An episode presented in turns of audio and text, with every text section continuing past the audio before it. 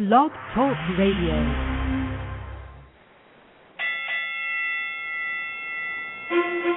When I would do good, evil is always present with me. Oh, wretched man that I am, who will free me from this body of death? Thanks be to God through Christ Jesus. I'm ready for the fight of my life. Start the record. Ladies and gentlemen, welcome to the Abundant Solutions Hour. Our goal is to help others be more, do more, and have more. I'm your host, Gregory Turner. And I'm your co host, Brian J. Henderson. 2011, we finally made it back. Happy New Year. Two, yes, sir, 2011. I tell you what, we have an exciting, exciting guest tonight. He's on fire. And, uh, Brian, I'm just excited to have him back. Absolutely, absolutely. This brother is going to give us some good information. We're going to have a wonderful time. It's always good when we have the brothers on here fellowshipping. So I, I think we're going to have a great show. I know we are, matter of fact. Yes, sir. Yes, sir. And if you have a pen and a pad, sit by, because I'm sure you're going to take a lot of notes because we're going to be all over the place tonight. Absolutely. You know, Greg, I want to start the new year off by doing something just a little different. You know, for a number of weeks and months last year, we tried to put everybody in uh, in mind of the issues that were going on in Haiti as it relates to the hurricane, to the uh, uh, I'm sorry, not hurricane, to the earthquake. But now I want you, I want to put you in the mindset of winning. You know, and I'm going to talk about this for the next couple of weeks. You know, it's 2011 and you know, Greg and I, we talk about this all the time. You know, if you're doing the same thing, looking for a different result, that is the definition of insanity. And so, in 2011, we want you to try something a little different and see how it works for you. You know, if you're trying to lose weight and you're still eating that extra pack of cookies a day, cut back off those cookies. You know, oh, if you're trying to get focused enough to get your schoolwork done. Take 10 extra minutes and study. You know, do something a little different from what you did last year. And, you know, call us. Let us know how your results are. Hit us up on Facebook. Email us. You know, let us know because we want to help you. That's what we're about. But Greg, we got a great show tonight. And Greg, I want to start. I want to do something a little different. I want you to introduce our guest tonight. I tell you what, he's an exciting we're going to say best-selling author because that's what he's going to be. Absolutely. And we're also going to talk about his wife a little bit, Brian. We have to acknowledge her because uh, beside every great man, there is a, a awesome and awesome woman of God, a woman that's going to be with him. Uh, tonight we have our special guest, Mr. Moss. Mr. Moss, are you there? Well, actually, Greg, I got to unmute him. I didn't know you were ready to open him up that quick. Hey, I'm ready to bring him in already. John, are you there? Yep, I'm there. I'm here, Brian. It's good All to be right. on the show. Hey, Yes, I'm my sure you heard when I, yeah, Mr. Moss. I'm sure you heard me uh, say something about your wife. You know, we have to acknowledge the first lady. Oh yeah, my my wife. She is my wife, my muse, everything. So that I'm very thankful for, and her name is Trania. Greg. Good me. That's kind of Yeah. an inside joke for everybody, but uh, Mr. Moss, he he he know where we're coming from with this. Uh, you know what? When when you started writing this book, The Retreat, that's the uh, topic for tonight. The Retreat. Mhm. Where did you where did that topic come in at? I mean, did you think of that? Did God give it to you? Um, how did you come up with that?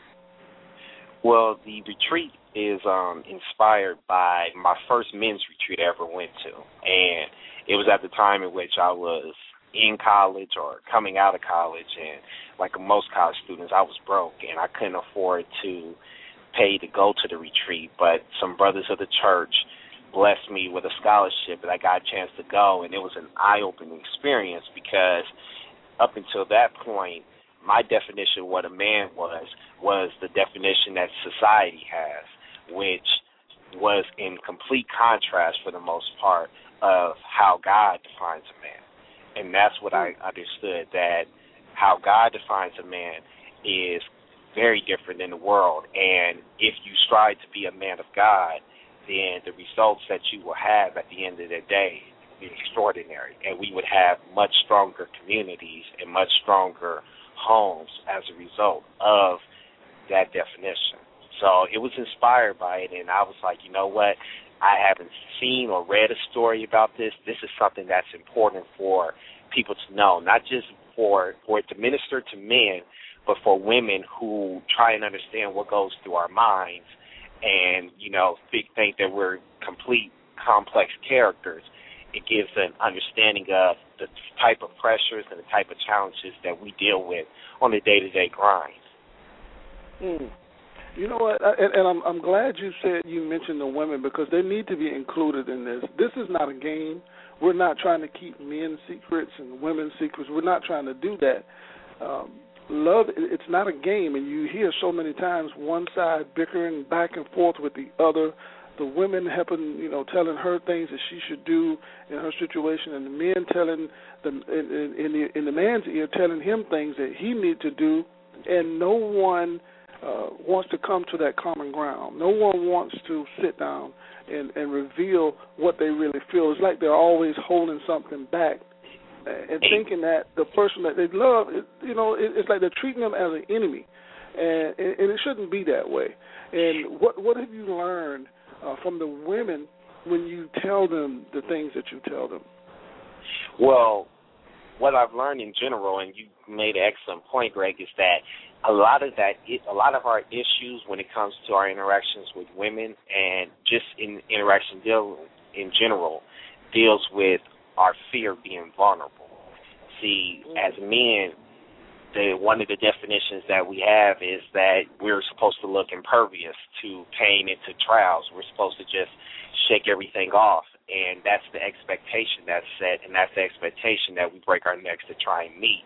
But really, there's nothing wrong with being vulnerable to the woman that you love and to and to your fellow brother because that's part of this whole experience of life is learning how to be able to be comfortable to deal with whatever issues is going on and be able to talk to someone and not try and cover it up and hide it. So when I talk with the women, I try and let them know what some of the things that really pressure men and what they try to deal with and try to overcome and a mindset that has been going on for generations and generations that has so many ways corrected.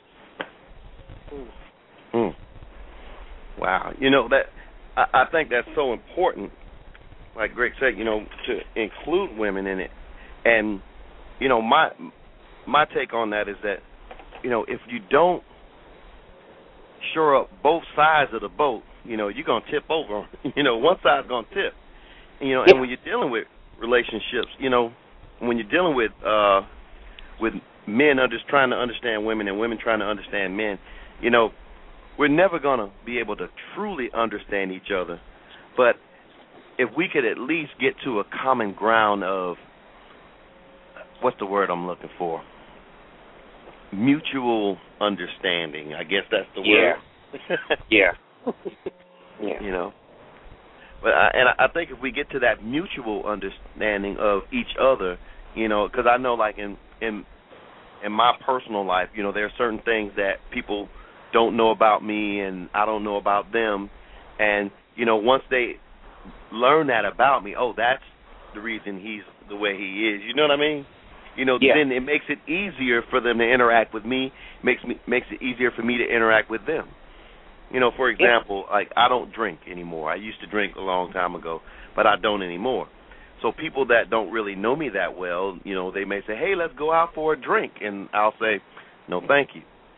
You know, and they're like, "What? You don't drink?" You know, I mean, because they'll see me as being a fun, you know, happy-go-lucky guy, and they say, "You don't drink, but you're you're so much fun, and you like to, you know, have fun and do all these things." And I was like, "Yeah, but you know, there's something you don't know about me. I don't drink." you know.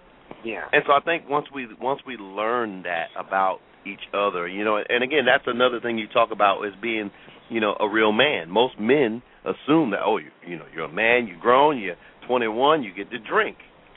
You know, and that's sort of that false sense of coming to your manhood. That now you can chug a beer because you're a man, you know, you're grown and you know what I mean? Yeah. You know, and I mean, yeah, and it's it's one of those things where um you know, there's the there's the part where you're a man and you know you can drink and you're a man, you don't cry and you're a man, you don't turn down nothing. If a woman is offering you something, then you know you better be a man to handle that. And all of that does not get to the heart of what a true man is, and a true man is one of character and integrity, and that's what it really comes down to, and is one that takes responsibility for his actions. And what we have today is we have a lot of people who are of legal age where technically you can say they are a man, but they don't want to take responsibilities for their action and they want to blame and point the fingers. And unfortunately, not enough good men who are the definition of what a true man is are being recognized for it. And it's, it's it's interesting because earlier when I was on my way to work, I was listening to Steve Harvey and he was talking about how a lot of the men who are with women who have children from previous relationships that step into the role and fill that void of being a father, how they don't get as much credit or recognition as they deserve. And that's where a lot of that comes from. Is it? Let, let me ask you this: Is it safe to say that a lot of men really just don't know what they should know to be a man, or they don't know how to love, and they don't know how to uh, effectively communicate with the opposite sex, or with anytime this comes with affection. A lot of men, uh, is it that they just, you know, they were never taught this, or, or what do you think it is? Well, I think it's a combination of things. I think the problem is so intense and so troubling that you can't just point to one source of it. I think it's part of lack of a model and an example of basically showing of them showing what a man is. I think, unfortunately, as much as women, single mothers, have tried to fill the role of two parents, that plays as a part as well because there's only so much that a woman can show a young boy in being a man, but it's a lot different when it's a father and father or father figure that's showing a young boy how to be a man.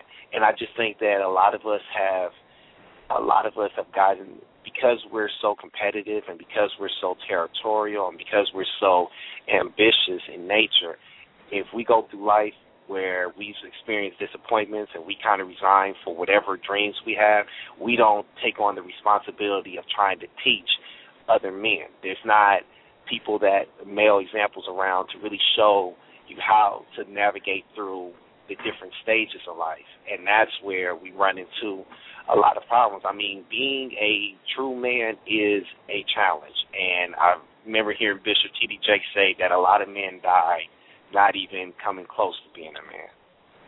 So it's a number of things. Mm. Yeah. Wow.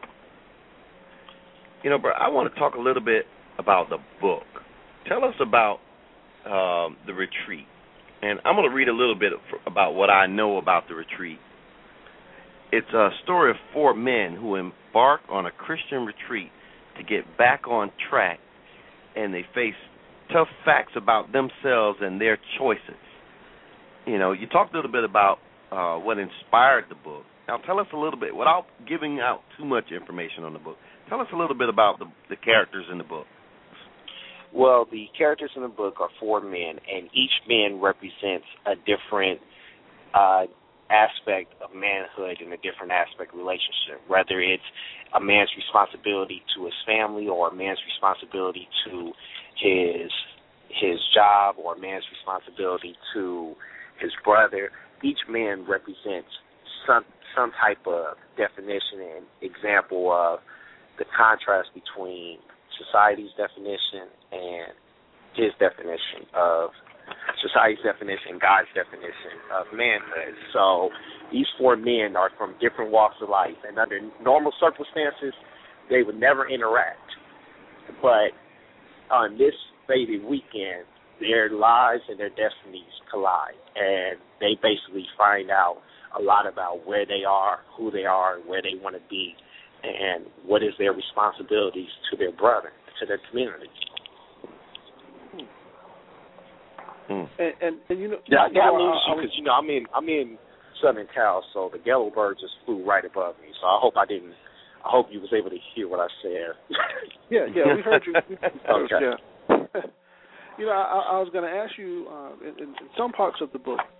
So anytime you see black men together, a lot of times people think, and you know, the shows on television, they think, oh, get, get go, they're about to go they're up to something or they're they're just dogging out women and they're you know they're just saying filthy things and you know a lot of times what that's just what people think when we get together. Now, yeah. What about yeah? And what what I want to talk ask you? What about in your book? What about the guys that are trying to choose the right path? What happens in the book when they try to do that?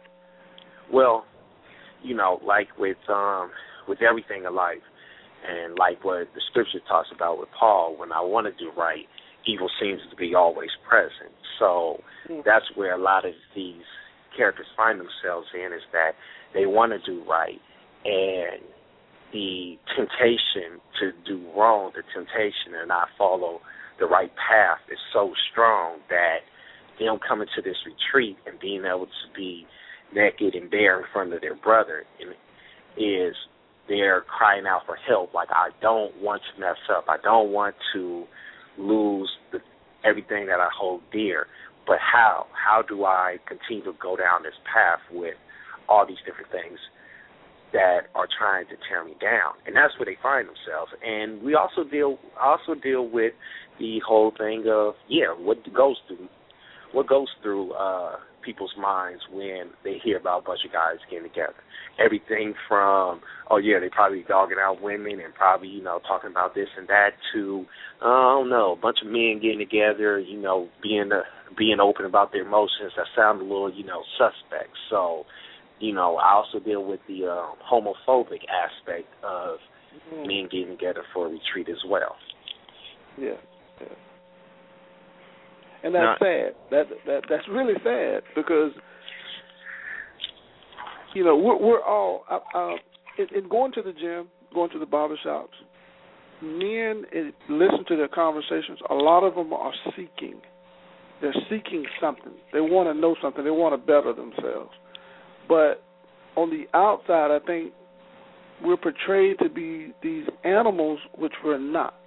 You may see yeah. one or two knuckleheads you know, you may see one or two knuckleheads doing something out on television that they shouldn't be doing, somebody getting arrested or murdering somebody. That's one or two individuals. That that's not who we are. That's something that yeah. somebody did. Yeah. You know, do you ever have to deal with that?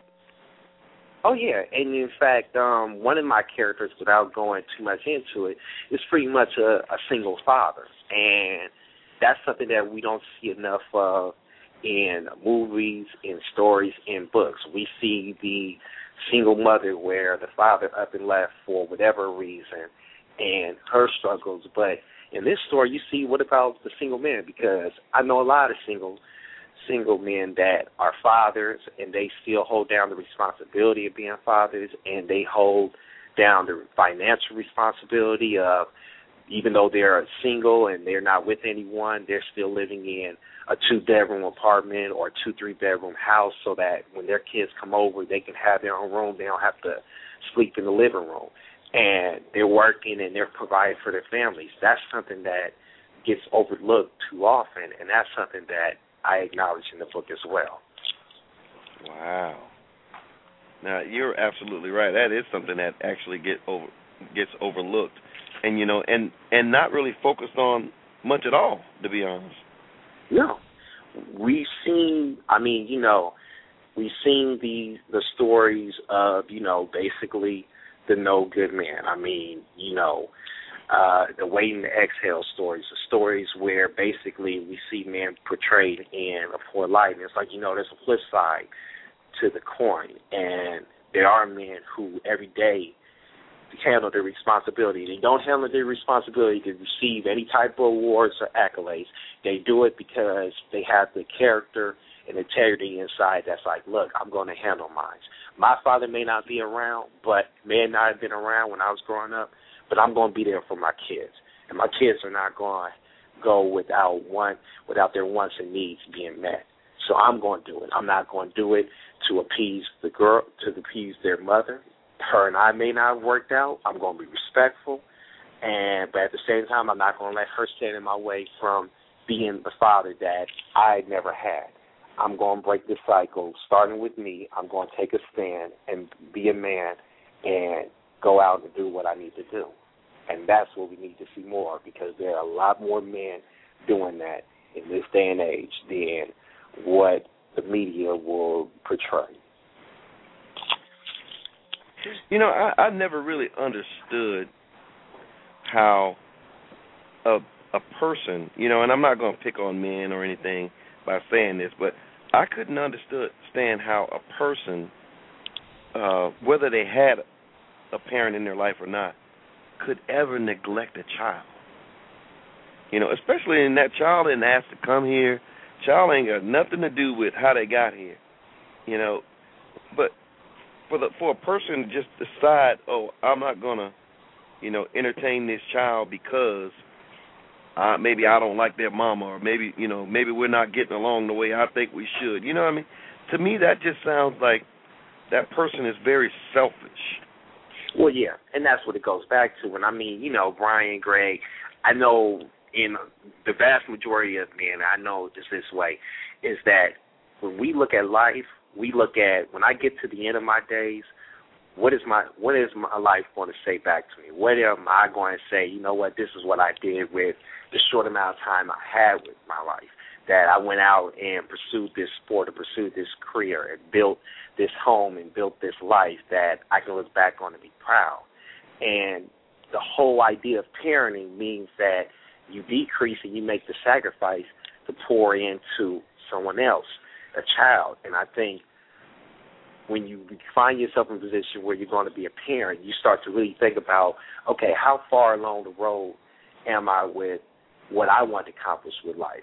That now I have this responsibility. And I think a lot of men don't want to take that. They don't want to take that sacrifice. I think having a child a lot of times will make both a man and woman think about where they are in life and where they're trying to go and how that child now factors in. For some of them, it doesn't. And for some of them, they make a choice. Either I'm going to be happy and free and continue to pursue my life, or I'm going to pretty much resign to working a regular job, providing for this kid, dealing with this person who I kind of sort of like.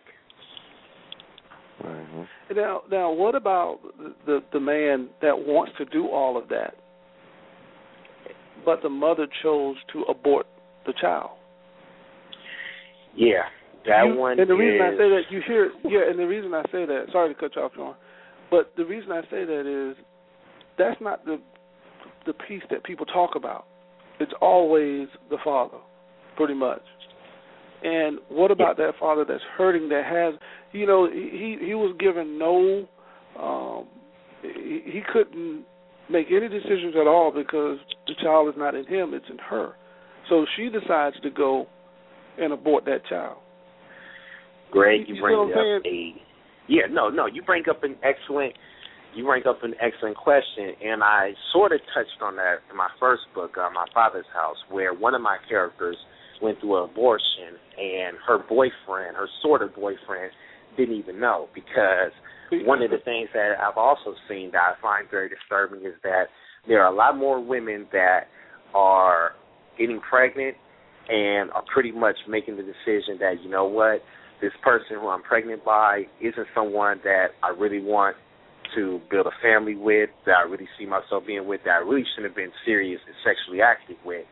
I'm just going to go ahead and make the decision to have the abortion and not let them know because there's no sense in it because that relationship really didn't mean much. Or I'm going to make the decision to go ahead and have the child and not even talk to them, let them know because I don't want to get my hopes up that there's going to be a family of my of the father and the mother being in the picture when there's not.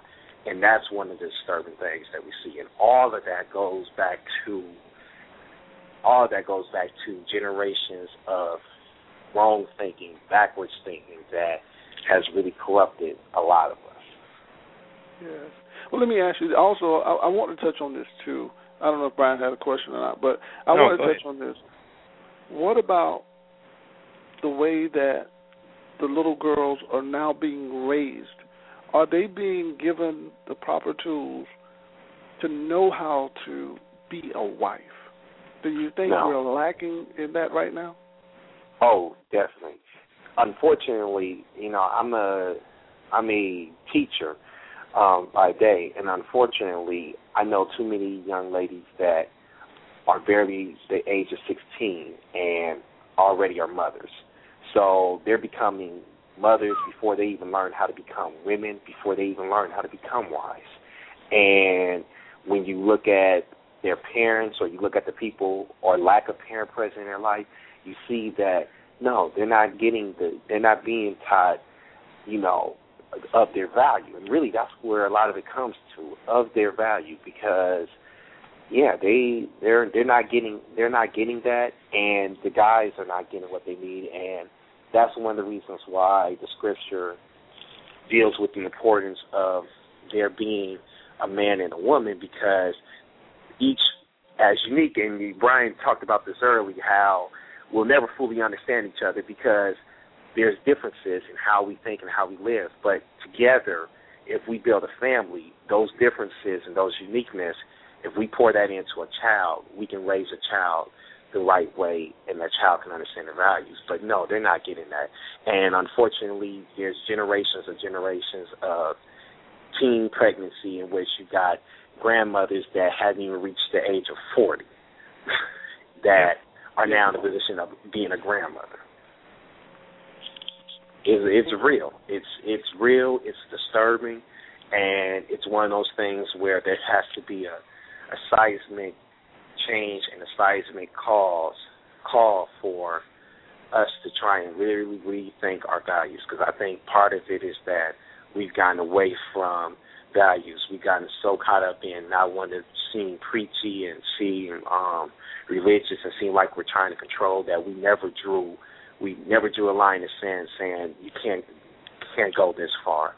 And now the lines are blurred, so people are doing all kind of things that will just shake cause you to shake your head. Absolutely, brother. And and you know, and surprisingly, you know, I, I think you might be off a couple of years when you say forty. I think it's more like thirty Yeah. four, thirty five, thirty six. You know. Yeah, yeah, yeah. I mean, that's you know, that's that's the third one. Forty is me being um me trying to be generous, but yeah, that is one of the disturbing things is that the trends that you know, Big Mama is a, a thing of the past. My I thank God for my um grandmother who's eighty five years old to you know be able to see my son, but she is last of a dying breed because you know as my as my mother will say she like look I'm young I'm I like to get my nails done she's like I'm not Yes. a big mama I'm a I'm a new generation grandmother and you know that's where that's I'm where Mimi. the problem There's no more Big Mama now. It's Mimi. hmm Yeah, yeah, that's that's exactly that's exactly what it is. So yeah, there's just a there's just a problem in in general, and I mean when you add the social economics of places that are underdeveloped, places that are impoverished, places where education is not the force first and foremost, where things of that nature, when you add that factor, you have a child that grows up where the parent that they have isn't really wasn't really mature in becoming a parent. One parent is gone and everything they see around them is a lack. And that is not just only disturbing, but that is very scary.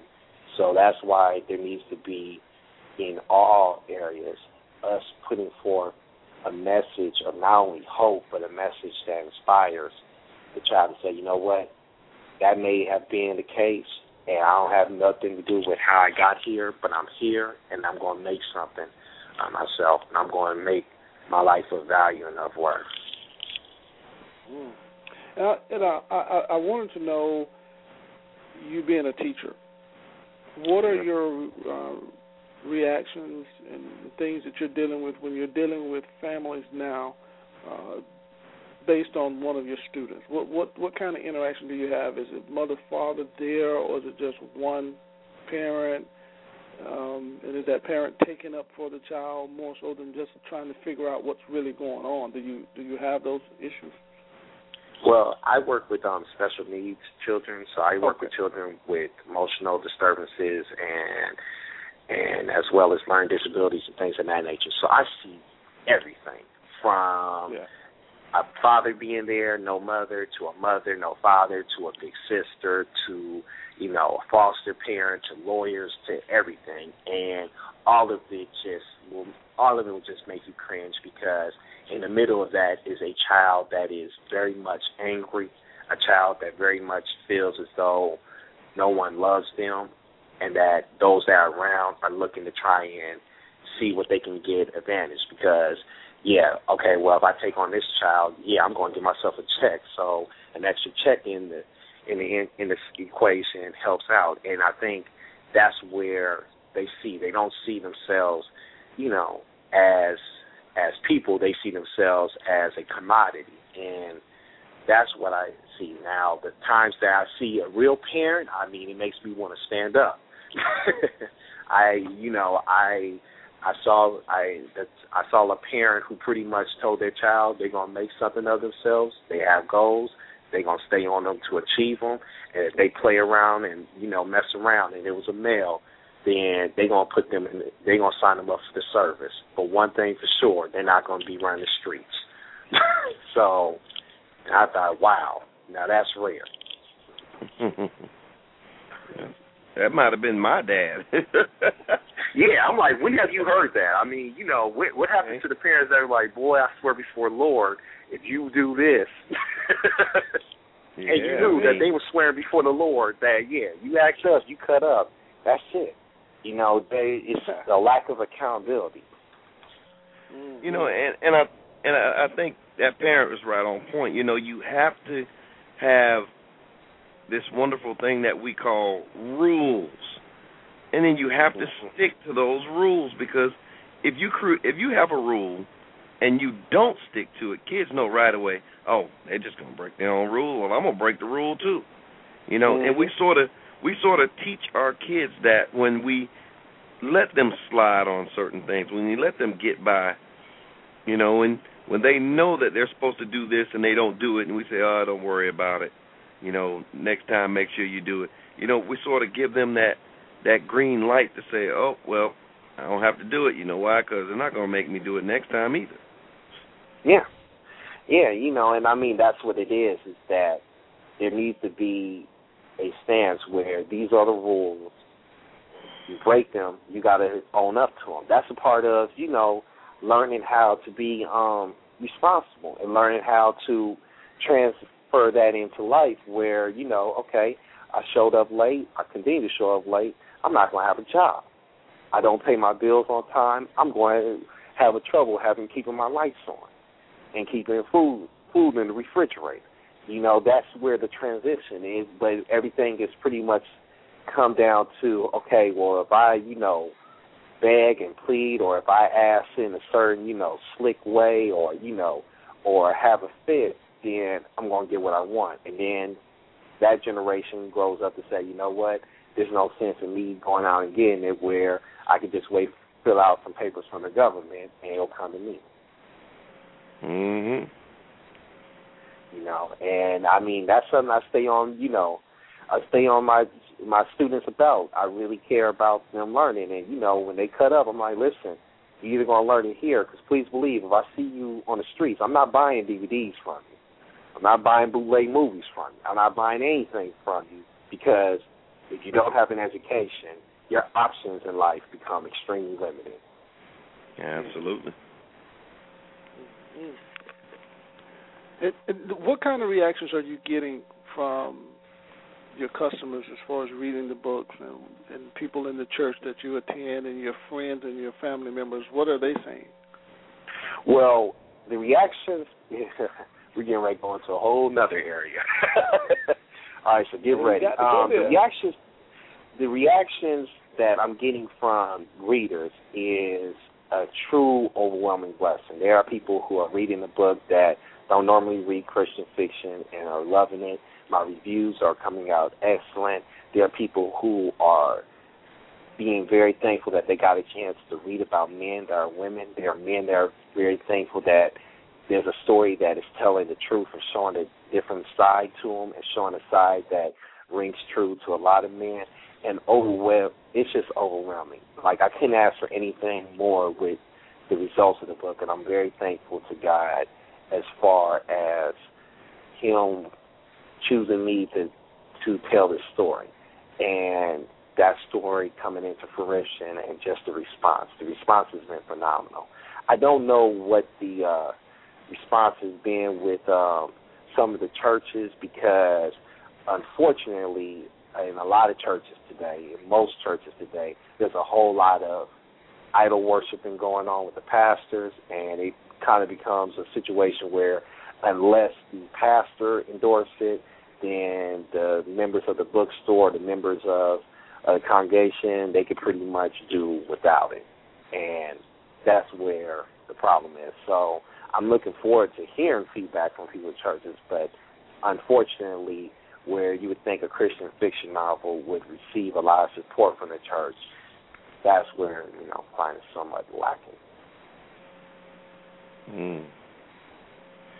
Yeah, that I did just go definitely there. a lesson because that wasn't what I was expecting. But you know, when you think about it, you're you're absolutely right. You know, you do have that that thing where if the pastor does not endorse it, you know, or or does not say, hey, you know, y'all need to read this book, that many churches as a whole they won't read it. They'll they'll follow exactly what he says is good reading or good you know viewing material.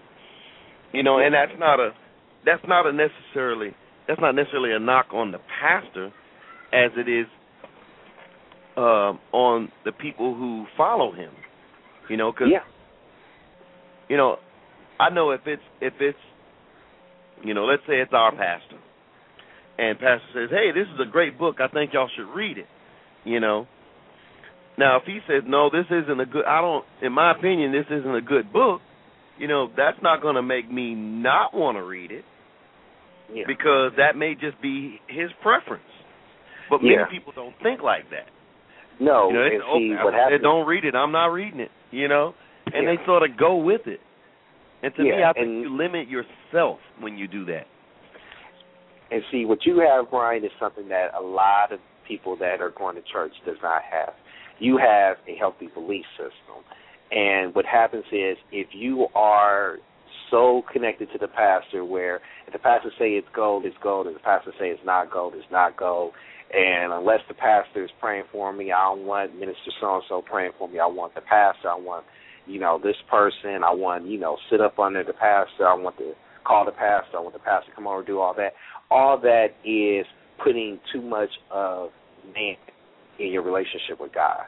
And that's where you run into a lot of problems. And that's something that is a recurring theme in a lot of my stories is have a healthy relationship, you know, a healthy faith relationship where, you know, your relationship is not connected to man because man will man will fall. I mean, you know, when uh, a couple of months ago when that whole scandal came up with Bishop Eddie Long, I'm sure there was a whole lot of people that probably fell flat on their face was like, oh man, my faith is destroyed because their faith was probably all placed into Bishop Eddie Long. Now, there was probably a lot of people that was like, look, regardless of if what happened is true or not, I'm going to continue to pray for him. If it's a lie, then let it come to light. If it's the truth, then I'm going to pray that God restores him. But I'm still going to worship God because Jesus Christ is my Savior. Not Bishop Eddie Long, not Bishop Jakes, not Joel Osteen, not any of these ministers are saviors. It is Jesus Christ. Everyone is flawed as human beings. We all need redemption. We all need grace.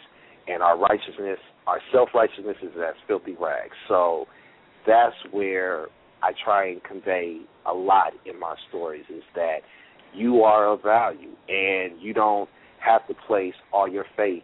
You don't have to place all your faith into one individual, one minister, for your spiritual growth. You know, and I I'm glad you say that because I know a lot of people. Well, I, don't, I won't say a lot of people, but I know there are a, a few people who, as soon as something goes on in the church, the first thing they say, "See, I told you." I told you that's why I don't go to church or that's why I don't deal yeah. with church folks. You know, and it's yeah. immediately as soon as one person in the church or one person of faith, you know, messes up, it's an indictment on the whole body, and you know, it's it's sort of it was very unfair because you know, you know, sinner and savior alike, uh, or sinner and saved alike, we're going to mess up. Yeah. You know, we're not going to be absolutely perfect, and that's just a, that's just, I mean, that's just it. You're not going to yeah, be and, perfect, but and, and, you know, the ones that are so quick to to indict the body of Christ because of the dealings of one person, you know. And that's because a lot of people, their biggest issue with with God and with faith does not come down to the people of the church. That's a mass and a ploy, but really it's because they don't want to be held accountable for their life. Because once you decide to go to God, that's pretty much saying, me in control of my life was not working. I want to place my faith in you and let you guide and direct me. And a lot of people don't want to be that. I mean, you hear all the time. You've heard for years. Oh, I don't want to go to church. Church is nothing but a fashion show. What are you looking at? What everyone's wearing? You're supposed to be going to get the word. Your job is a fashion show. That don't stop you from going to get your check. There's hypocrites at your job. You still going to clock in and go to work every day. I mean that you know it's just those silly things that they say. Oh, well, see, that's why I don't deal with church folks. Look, you go to get the word, and if the word is being taught, then the word is going to grow, and you're going to grow and better. I can care less, but yeah, you're right. There's a lot of people that make that indictment, and it's just silly. I'd agree. Hmm. But I tell you what, man, I you you saying some. I, I'm sitting here writing notes. I've been taking. You asked me if I was ready. I, hey, you on it now? You on it? Because uh, there's so many of our um, of our youth. I'm not going to say male or female, just youth in general. Um, not leaning on any one specific gender, but there's so much to learn. And I think what we do, what our, our youth are doing, and this is a race thing too. I think what they're doing is because they see uh, the white families, they think that the white families pretty much have it together, and they want to be like them. And my thing to them is, you don't have to try to be like the white family. You need to be yourself. And yeah, and, and, that is.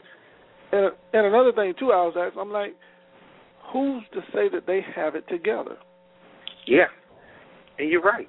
And in fact, it's funny because one of the books I'm reading is um, Jonathan Franzen's um, Freedom, and it deals with the middle class family that on the surface everybody's seeing them, they're like, wow, you guys just seem perfect. You guys are a ray of hope. But on the surface, they have a lot of issues. And it also goes back to generations of negative thinking. I think we did a disservice at some point in history with how we taught our history because now a lot of youth that I talk with have this in their mind that yeah, the white people that are living well, they're living well, they're right, and you know, that's that's what it is. I'm born black, so everybody that I know that's successful either got success by selling their soul and being a part of some Illuminati or thing of that nature, because that's what's real popular right now, or basically a hustler and a crook. So when they see a minister, if a minister of, of a church is broken or necessarily not rolling in a Benz, then they're like, oh, I don't got nothing to say to him. He don't have anything to say to me because he broke. But if they see him in a Mercedes, oh, then he must have got it for being a crook. He must have got it because he over here scamming people and running game. And that's a negative thinking because pretty much it keeps us impoverished because it pretty much tell we're pretty much have a generation thinking that there's no way if you are an African American to attain success without either selling your soul or uh, or picking up a hustle. Wow.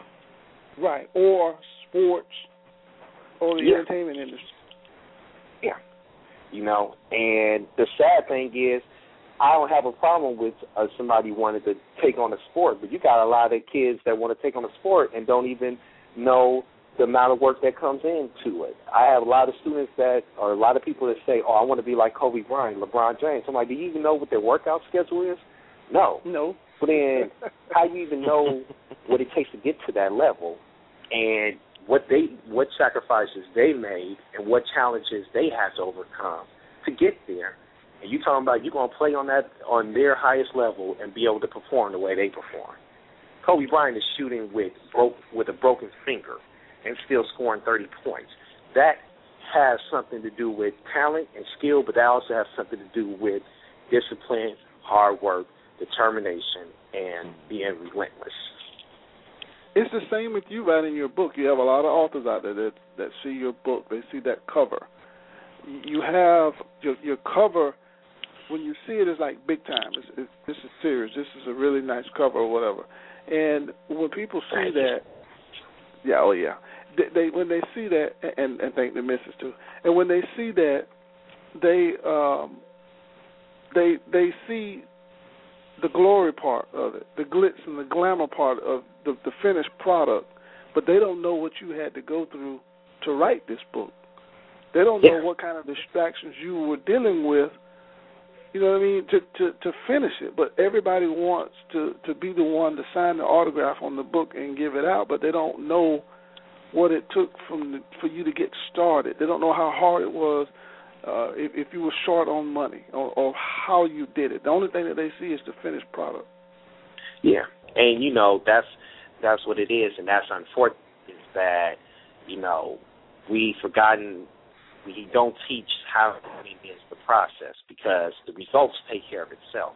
It's a process. It was a process of going out a lot of nights with very little sleep, rewriting, rewriting, reading, you know, get sending it out, getting back feedback, and just really doing a whole lot of time studying scriptures and really trying to hit home. That's a whole process, and you know that's one of the things that I try and impart to you know anybody that I talk to is focus on the process because the results take care of itself. But the process, if you want to be an athlete or if you want to be a published author or an actor or a business person, the process comes from the hard work. And one of the things my parent, my father raised me on is the concept that while everyone is asleep or sitting in the house watching TV, drinking lemonade, that's when you need to go to work because that's how you're going to gain. And if and the second principle is if it was easy, everybody be doing it. That's right. That's right. And you know what too, and and and I and I hope that I didn't say anything to discourage anyone from writing a book. We're just being real. We're just saying there are different things that you have to do. It doesn't matter if it's a book, sports, uh, medicine. It doesn't matter what it is. And I think, you know, and you can probably back me up on this, is the process, like you were saying. People really don't understand that there is a process. And what I learned, uh, anything that I want to do, I had to learn to respect the process. I had to learn to respect the learning process because you have to learn. And and we get frustrated because we don't know. But if you think about it, you're doing something new. Of course you don't know. It's something different. Yeah, yeah, and you know that's what it is, and you know that's unfortunately that's where our generation is is looking for that quick fix, that instant, instant, um, that instant gratification, and it's not understanding that the success that you want comes at the end of long hours of you working and mastering your craft.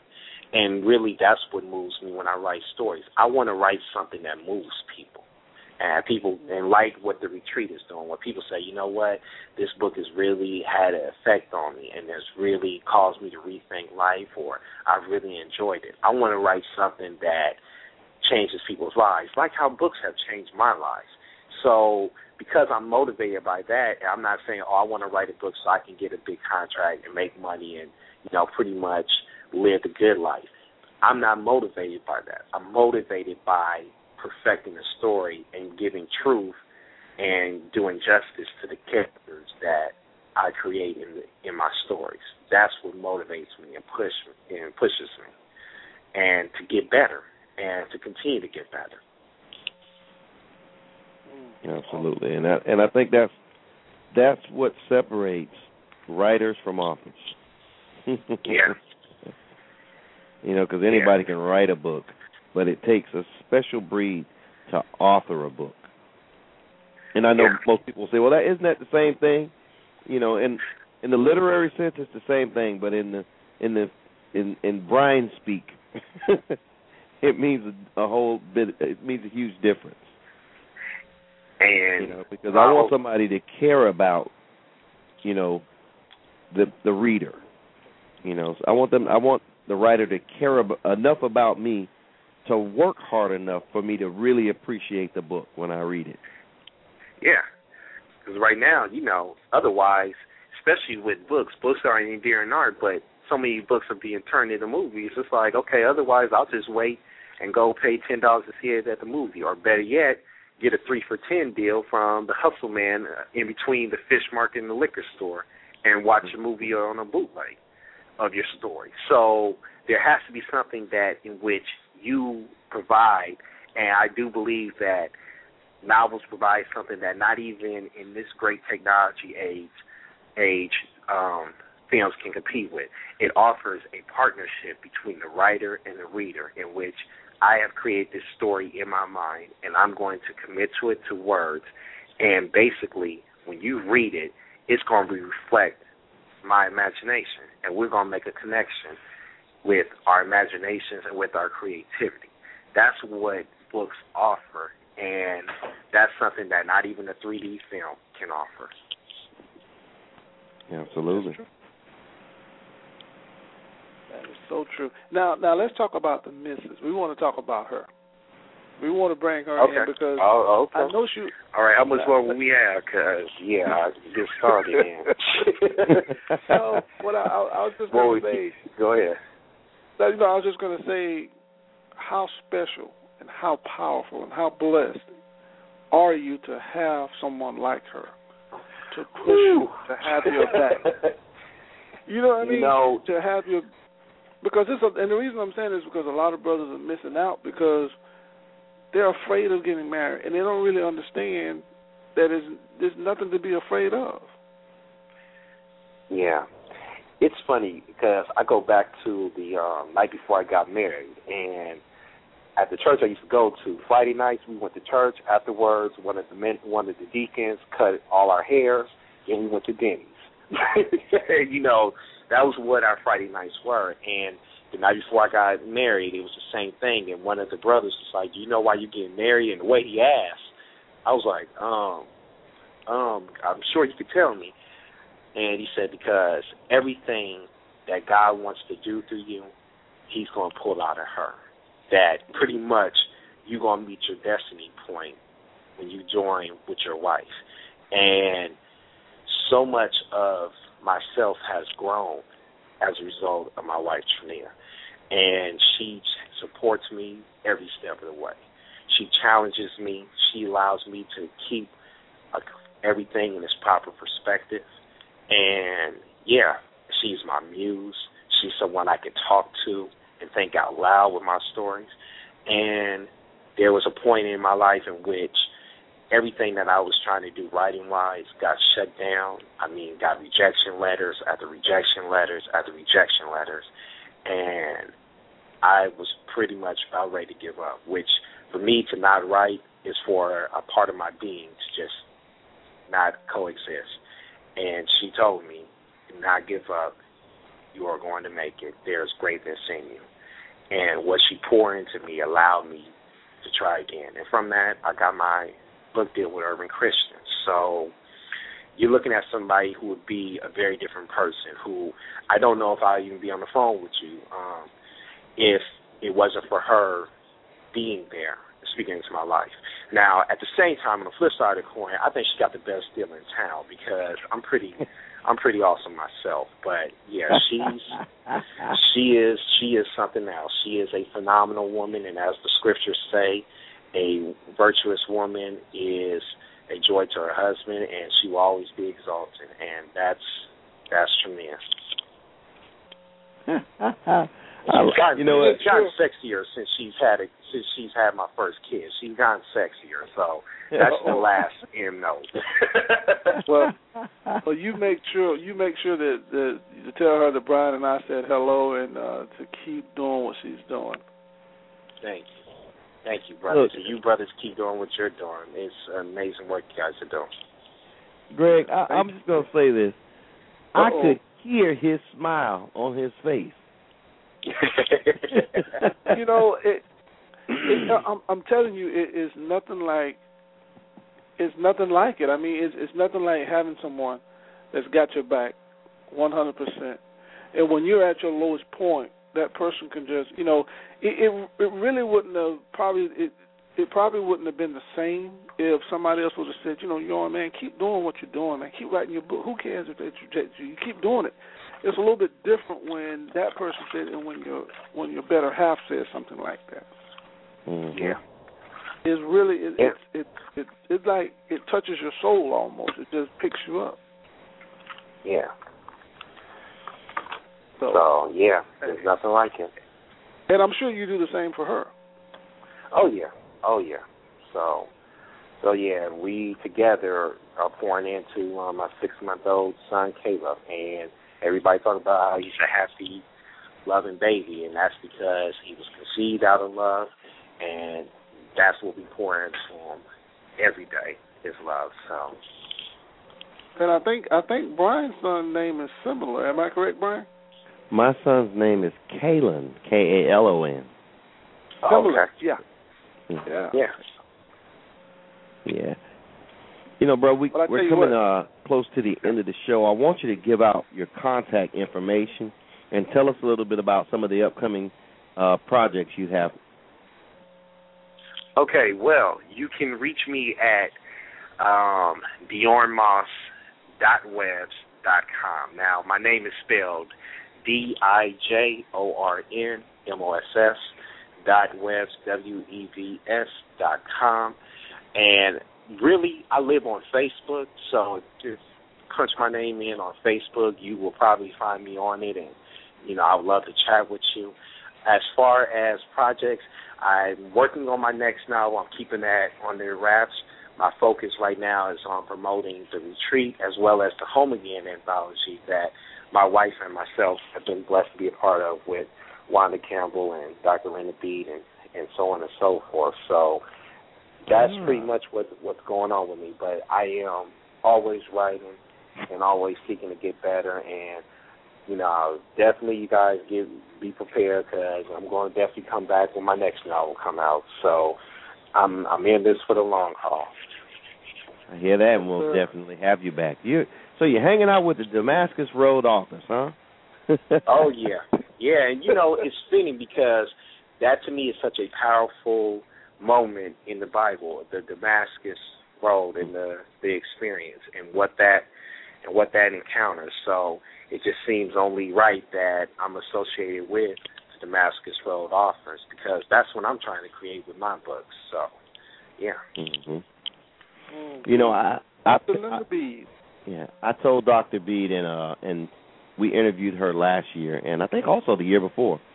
And I told her that the direct that it should be something more like a Damascus Road movement Mm. versus just being the authors. And so you are actually part of that movement because you're a new extension to the Damascus Road authors. Oh yeah, yes. So yeah, I'm a part of that, and I'm just excited, just moving onward and upward with that. So I'm very excited with what 2011 has to has to offer, and I just can't wait to see what's going to happen this year. I can tell you, brother, you're going to do great things, great things. Yes, Thank sir. you very much. And with that being said, you've been listening to the Abundant Solutions Hour. We thank you for joining us tonight, and we ask that you come and join us again next Wednesday as we'll have another great and exciting show for you all. We bid you good evening.